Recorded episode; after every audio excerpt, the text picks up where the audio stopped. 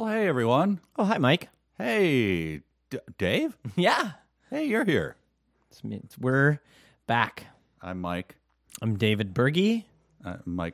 Yeah, you just said your name, Mike. You're Mike Nelson. You have a last name, sir. And this is a podcast. It is called Like Trees Walking. Yeah. And what we do is we get together, we speak into a microphone. Dave and I, we are in the same room. Sometimes with podcasts, one is not in the same room. Oh, that's, I think, a very common interlocutor. Yeah, that's a very common. But ours, we sit across the table from each other. Is this a kitchen table kind of vibe, I guess? Yeah, table.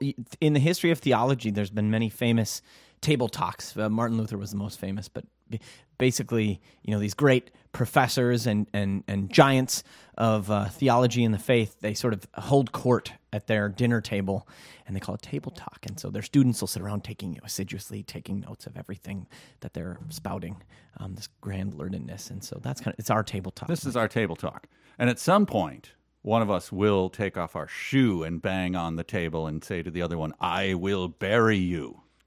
Do you know that reference? I don't. That is Khrushchev at the, I believe, at the United Nations. Took his shoe off and banged on his table because they're sitting at those long row tables. Yeah. Anyway, what this podcast is that we talk about the big issues of life. Not that there are a limited set of those. There are many big issues in life. We talk about ethics, morality, questions of life, death, metaphysics, physics, sometimes, animals, food. We're like Jeopardy. We'll talk about any topic.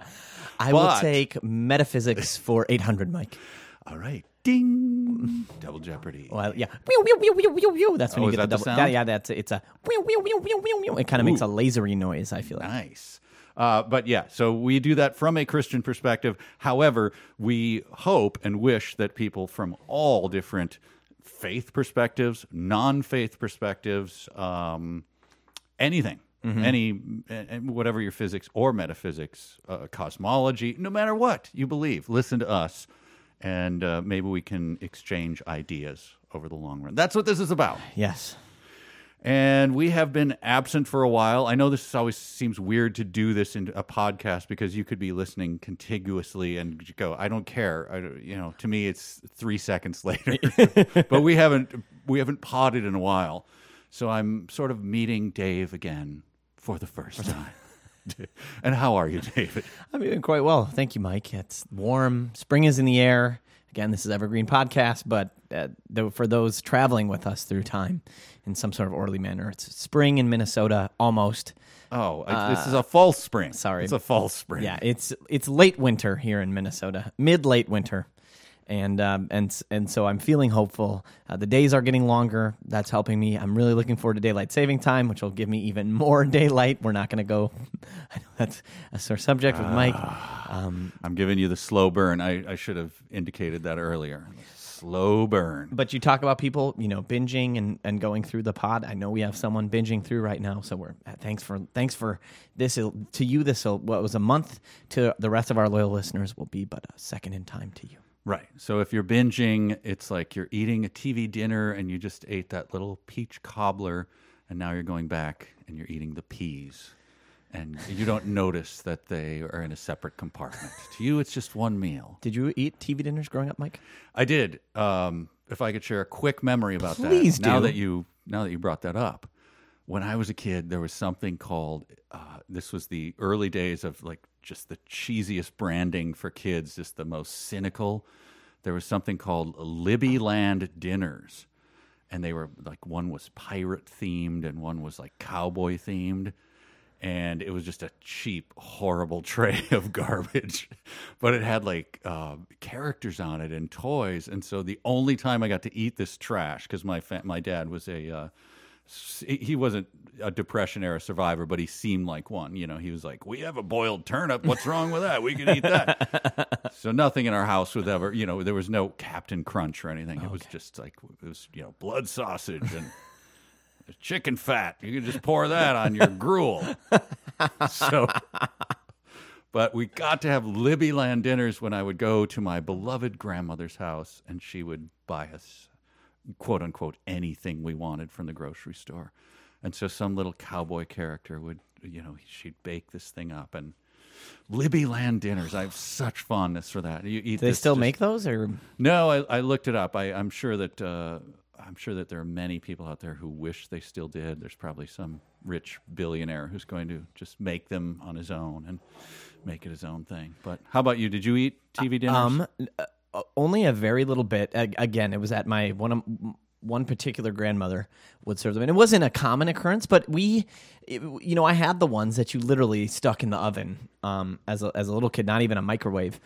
Dinner necessarily, and that defines them. Yeah, it does. I guess the microwave did they take over? Yeah, they did. Of course, they did. They did. The microwave took over, and it killed the true TV, tray with the foil in the oven. It killed it, which that was such a unique. It's to millennials, you grown up, you have no idea what it was like to see one of these things emerge and take the foil off, and the dessert was that was like it.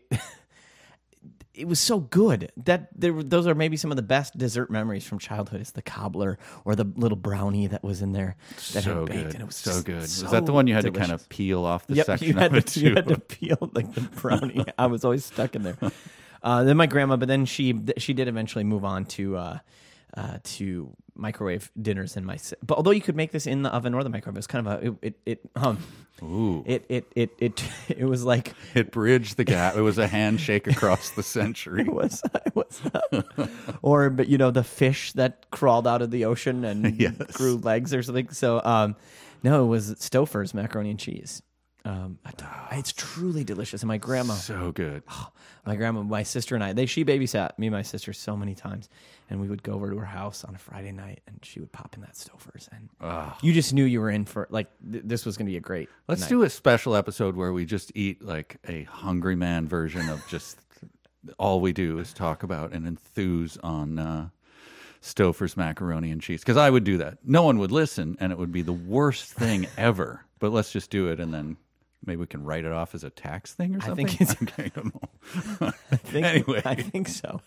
Anyway, let's get to our big topic. We usually tackle a big topic in the first half of our podcast. In the second half, we kind of mop up. We talk about, dribs and drabs, little things, or we have a little fun or what have you. But stick around for that. But first, let's do the big podcast or the big topic. We're going to do the podcast that we're in the middle of the podcast.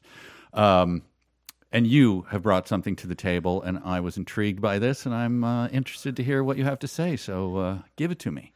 Yes. So this is real life, real world, a situation that was brought to my attention. And so I'll try to it doesn't really matter. It's the details of it matter, but they're interesting, but it's the general broader phenomenon that we're going to talk about. So what had happened was there was a situation where someone said they were hanging out with some of their friends. Yes, this is generally like a relatively young person is hanging out with their friends, their other, think of a general millennial or something like that. They're hanging out with their friends, and somehow the topic of, and this person is a believer, and I think their friends aren't, or it soon became clear they weren't. And somehow the Bible came up. This is not something that, and it wasn't I don't think it was prompted by any particular circumstances. It certainly wasn't by this person who I know, saying something like, I read this really cool Bible verse today, and right, it wasn't something like that. It just came up organically among the millennials. Yes, the millennials. It came up organically. Among the millennials, and at which point it became time to pile on the Bible as, man, can you believe that people believe in that? That thing's what a bunch of BS, and what a bunch of old fairy tales and Middle Eastern goat herders, and I mean, I don't know that that's what they said, but that was kind of the gist of it. Like, what a bunch of crap.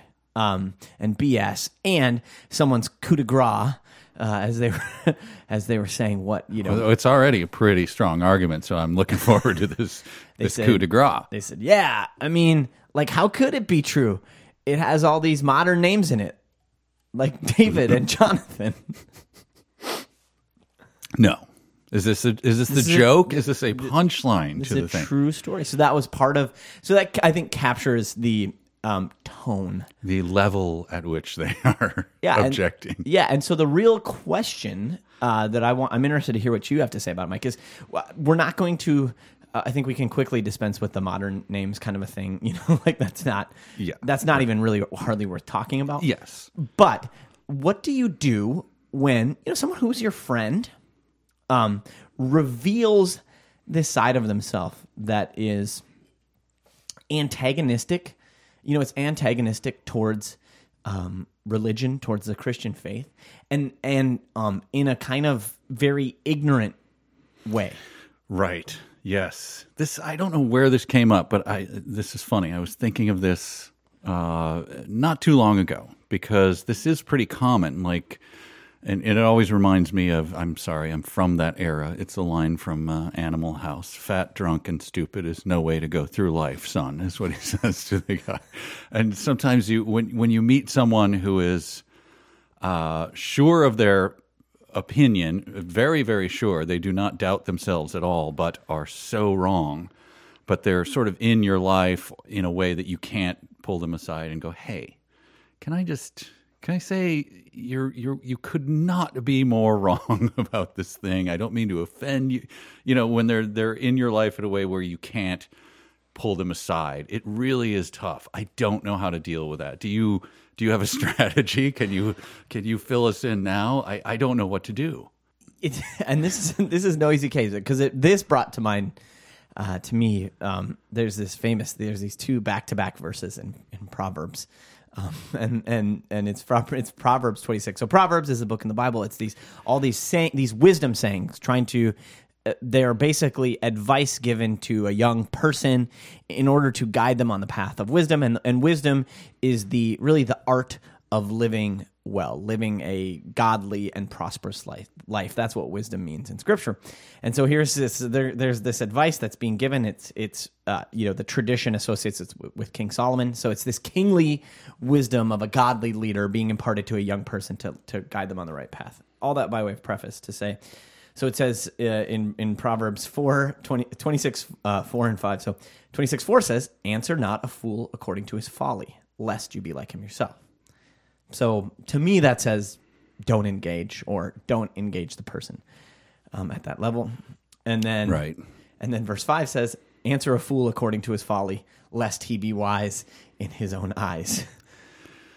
So which to me, the fact that these, you know, seemingly contradictory verses that just shows it's BS are back to back in the Bible. It says that it's this situational discernment that one has to engage in. There's no clear-cut answer on how do you kind of challenge, like, what's the best way to challenge that? I don't know. I mean, since it is situational, you have to sort of judge the room and just say, you know, will anyone hear this? Will I be thought a fool myself? You kind of have to think. Well, you have to be very, very wise and discerning about how is this going to land, you know? Paul always talks about that. You're among these people who think differently than you. You got to think in the way that they think, and then try to judge the situation, and maybe at the very least put a stone in their shoe to maybe question them about how they arrived at the situation. Like, oh, that's interesting. Tell me more about that. Where did you learn this? Or, you know, get them talking themselves out of their own errors. Yeah, is one way to do it. And I think in the David Jonathan example, and not to, you know, mock this person who set up his pick, you could just ask, where do you think those names came from? Right. You know, that's a very simple way, I think, of responding. Is just going, where do you think this came from? Or, in the case of Scripture, like, well, this is like the foundational text of our civilization. So, you know, while one might not believe its contents, or, you know, have all kinds of good faith questions or even objections to what's in it, I'm not dismissing the good faith. The person with these good faith questions, of course not. Never, and someone with those kind of good faith things would never do that. But it's almost like, do you Do you know anything? Like,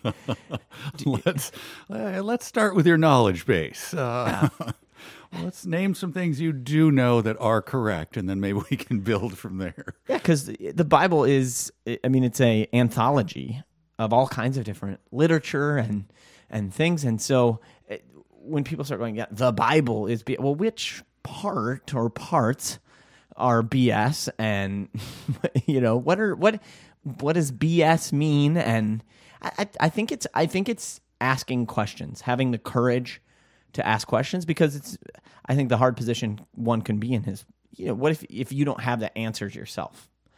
Like, oh, I know that, you know, I can speak to philological issues and, you know, to its to tradition, history, or sort of higher criticism. You don't need to.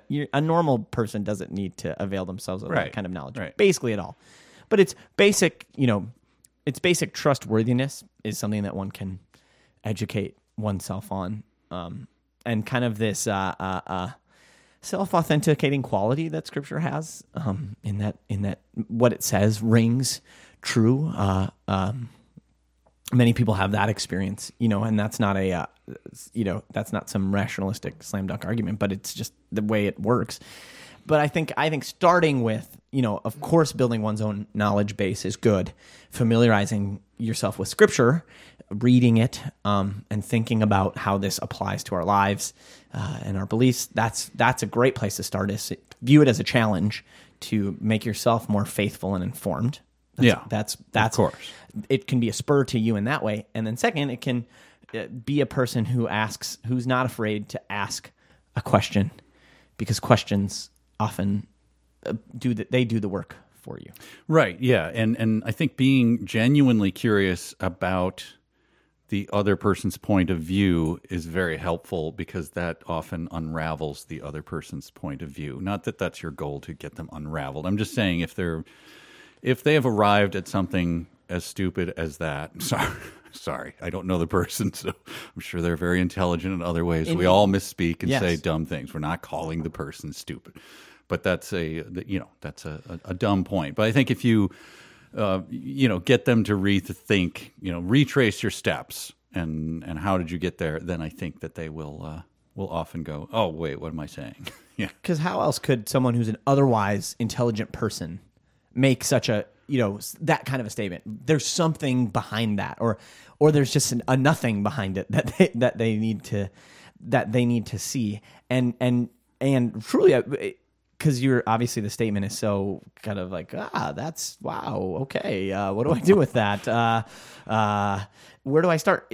But generally trying to understand, well, how did you come to believe this so passionately, or be so dismissive, or be so antagonistic and caustic about this? Like, there's something else probably going on there. Sure. That could be really helpful to know.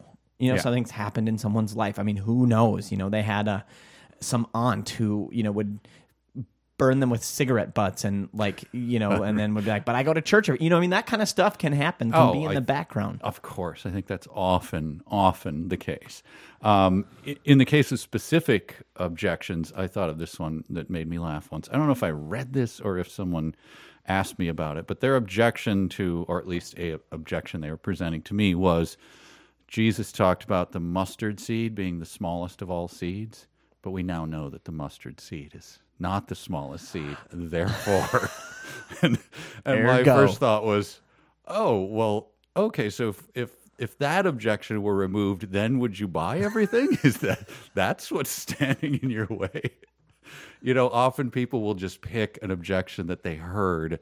And that, like in the Old Testament, never mix the linen and the wool and all of that. Like, oh, so is that what we're, it's like, oh, okay, so we just got rid of that. Everything else you're completely on board with. That's a good way to start, because they just like hear something and it sounds good. It feeds into what they kind of want to believe. And so they take it on strongly without actually having that foundation or having gone to the source or whatever. Yeah. And there's even from like a non-Christian perspective, and this person is the example I'm about to give is from a Jewish. I don't know if he's a practicing Jew or if he's a kind of a secular, person who's grown up in the Jewish milieu and a secular Jew, but there's this great book called The Beginning of Wisdom by this guy named Leon Kass, and it's a philosophical exploration of the first, chapters of Genesis, maybe the whole book of Genesis. And so even someone who doesn't have a faith perspective, this book is basically a result of this undergraduate seminar he did with his students, looking at the text and seeing how it's a source of kind of timeless human wisdom. And I find that book enriching because it's the type of work where it shows like that there's a decriable lack of imagination when one comes to a book such as the Bible, and your only response to it is, that's BS. Yes. Like, it's sad. It's sad. It's like someone reading Shakespeare and being like, those are funny words. Oh, man, that used to frustrate me even in high school. It's like, what, all the thee and thou and all of that. I'm like, yeah, it'll take you 3 minutes to learn those. Could you get past that? It's Shakespeare. There's a reason people read this. But it's the same way. Yeah, dismiss it on its face and assume that every human being who has ever lived on Earth, since it was written, is an idiot for reading it. If you are wanting to put yourself in that camp, to me that's a very sad place to be. Yeah. So I think the strategies are clear. Buy them another beer. I'm going to assume there was beer involved in this. Maybe like something stronger. My gosh. Yeah. And ask them to... Yeah, another strategy I've used with people is just when they say generalizations about the Bible or whatever, I'm like, when's the last time you read it? And, great question. And usually, obviously, they have never read it. They are familiar with it from, bits and pieces or whatever. Like, read a book of the Bible. Does it sound insane? Especially like if you don't understand something, look in the margins, look it up or whatever, but just read it through. Is it coherent in and of itself, or does it sound like the ravings of a lunatic to you? If it does, fair enough. But, especially if we're talking about the New Testament, does Jesus sound like a madman? Does it sound sort of coherent and self-contained, at least, with, of course, many questions, and I'm fine to, engage those with you. But read it through. Don't just pick out pieces. Just read a book. No one's ever taken me up on that, but, but I think it's a good strategy. Yeah. Just ask, when's the last time you read it? What jumped out at you is the most insane part of it, and see what that yields. It's like when I'm saying Dan Brown is a terrible author. The Da Vinci Code's horrible. Well, have you ever read it? Well, I mean, I just heard, and I did read it, and it is horrible. Yes. It's subliterate. Have you ever looked on? Maybe we brought this up before. Look online. There's a collection of his worst sentences. They are mind blowing. Because he strives for a lot and he comes up way short. Sounds like a fun bonus department, doesn't it? It does. He mixes up his elements in a way that is quite humorous. But there's a collection of them online. All right. I think we talked through it. I think we've talked through it, and again, this is not to dismiss the person and call the person stupid. No, it's just to say that obviously, objectively, if someone stopped and just thought about what had been said, it's coming from some place that is hard to quite understand. But what do I do? What do I say? Am I just am I a coward and a wimp if I don't speak up and defend the truth? It's like, well, I mean, you kind of hear the level that you're being engaged at. Just, ask questions and you yourself engage in the reading and application of Scripture so that you can... That is, I think, the best way to be an informed person and someone who stands up for their own faith is someone who has a foundation in it. So, yeah, and I would also just add, just as a bumper note to that occasionally, sometimes you read the room and go, this ain't happening, people. So, like there's no reason. There's just nothing I can do. This is just, it's either rowdy or it's, people are discerning. They know the mood of the room. And sometimes, discretion is the better part of valor, where you just duck out and go, this ain't going to happen this time. Maybe there'll be another opportunity. So that's not cowardice always. No. But sometimes you do that. No, I think it's that. You said it perfectly, Mike. All right. We are going to take a short break where we will hear from a familiar voice. I think you'll recognize this fella. And then we will be back with the second half. This is Like Trees Walking.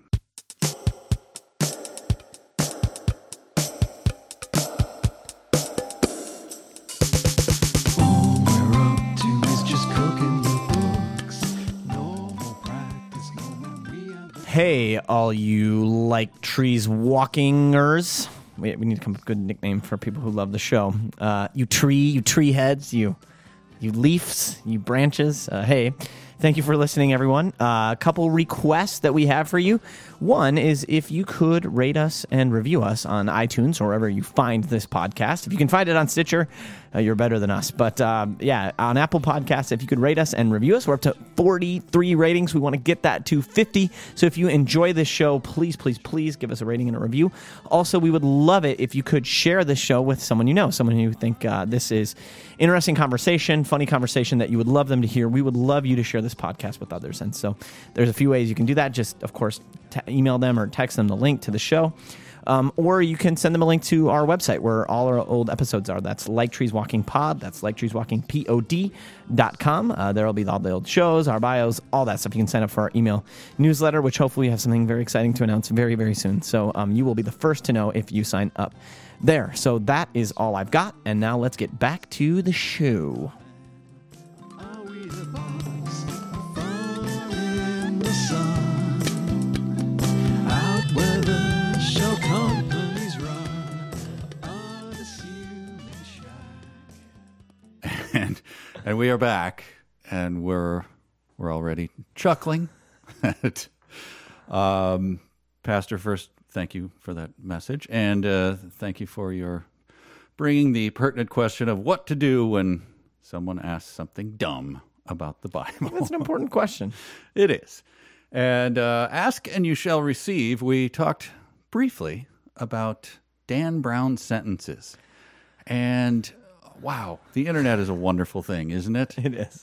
And so in that short break, we were able to find some of the classics. There's an article from the Telegraph UK called Dan Brown's 20 Worst Sentences.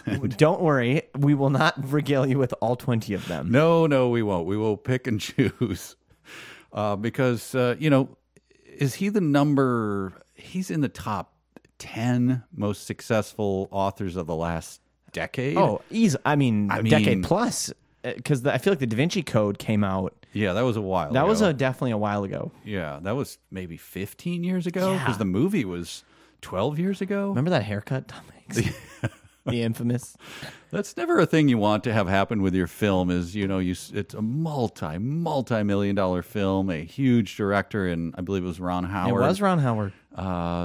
Huge studio movie of a huge book, and then all anyone could talk about is, why does he have a bowl cut?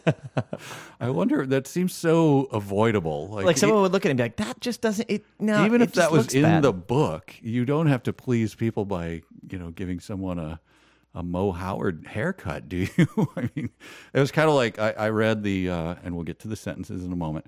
I read a story about the making of Waterworld way back in the day, which is now considered a classic by some, not by me. But I did see it in the movie theater. Did you really? Oh yeah. I mean, I was a kid though, so it was like. Were you enthralled? As a kid, it was kind of weird for me, actually. And I never got the beginning when he pees and it turns to... and it's like, oh, like salt water. Oh, like you couldn't have just like poured some ocean water in.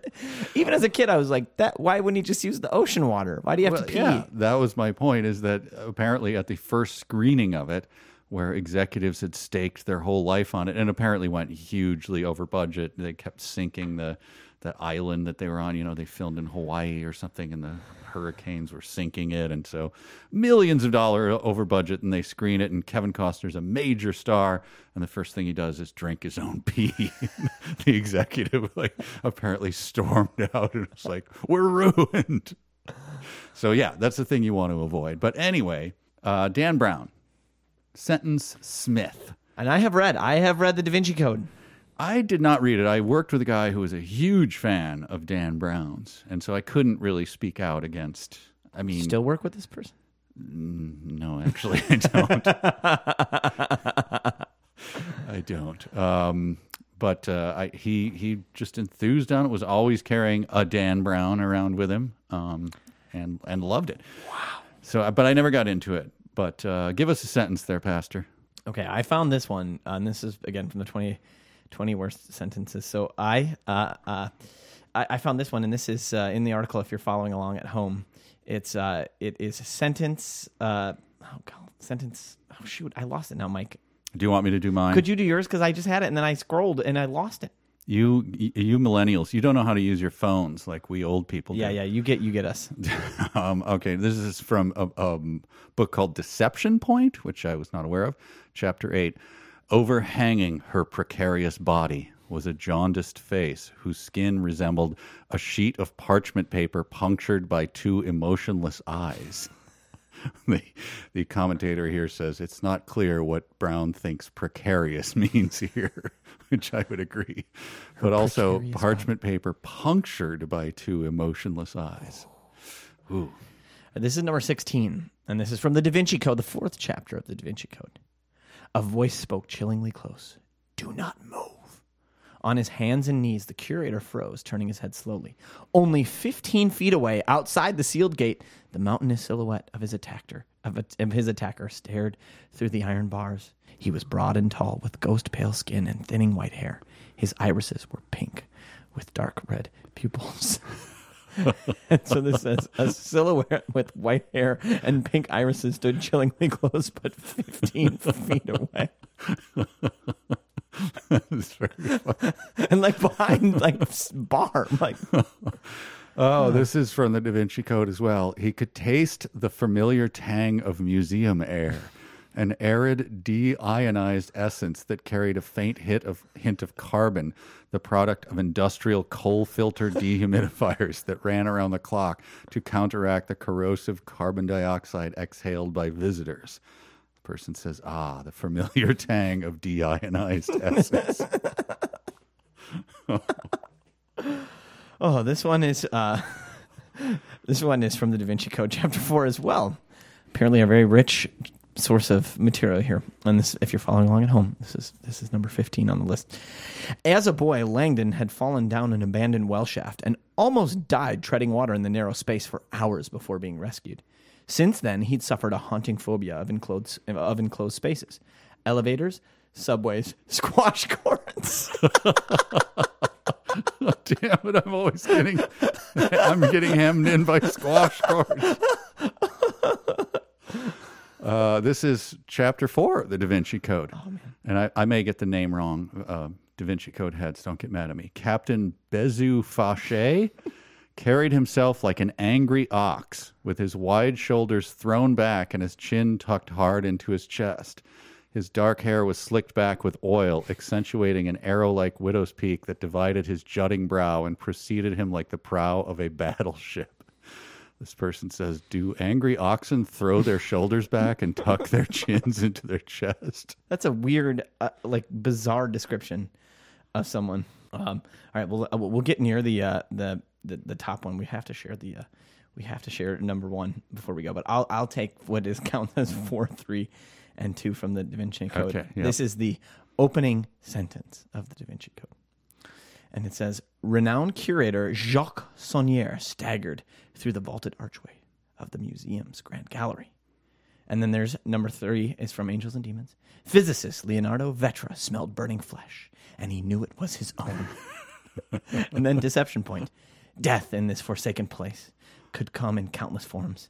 Geologist Charles Brophy had endured the savage splendor of this terrain for years, and yet nothing could prepare him for a fate as barbarous and unnatural as the one about to befall him.